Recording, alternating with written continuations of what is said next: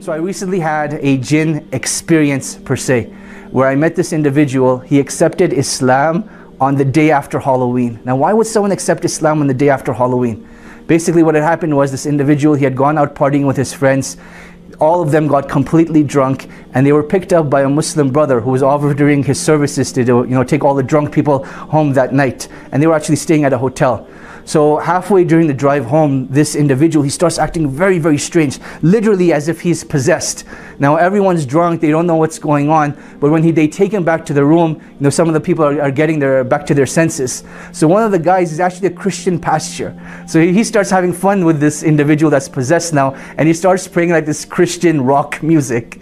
And you see the video, this is all recorded by the way. And they're playing the Christian rock music and the jinn isn't, you know, interested at all. He's like passing in and out, zoning in and out out. Then the brother's like, you know what? Let me play some Quran. And in the video, you see this brother, as soon as he starts playing Quran, then all of a sudden the jinn, literally it freaks out and it like jumps off the bed and onto the floor, covering its head with the pillow. So it doesn't hear the Quran anymore. Now the next morning when this brother, or well now he's our brother, he gained his uh, consciousness and they showed him this video.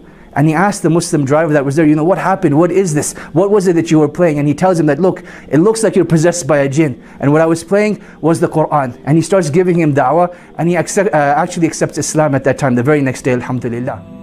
The jinns and devils, they are scared of the Quran because Quran is the word of Allah. Quran is a shield for the Muslims.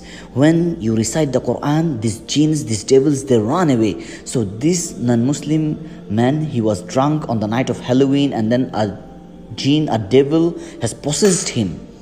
But when this Muslim brother has switched on the Quran, he was doing some weird things he didn't want to listen the Quran because he was possessed by a jinn.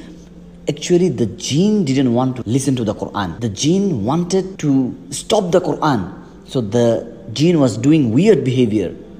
When this man came into sense the next morning, when this man understood that the Quran is the word of Allah which has protected him from the jinn, from the devil, he has accepted Islam. So my brothers and sisters, recite Quran daily, try to understand the Quran, try to live with the Quran.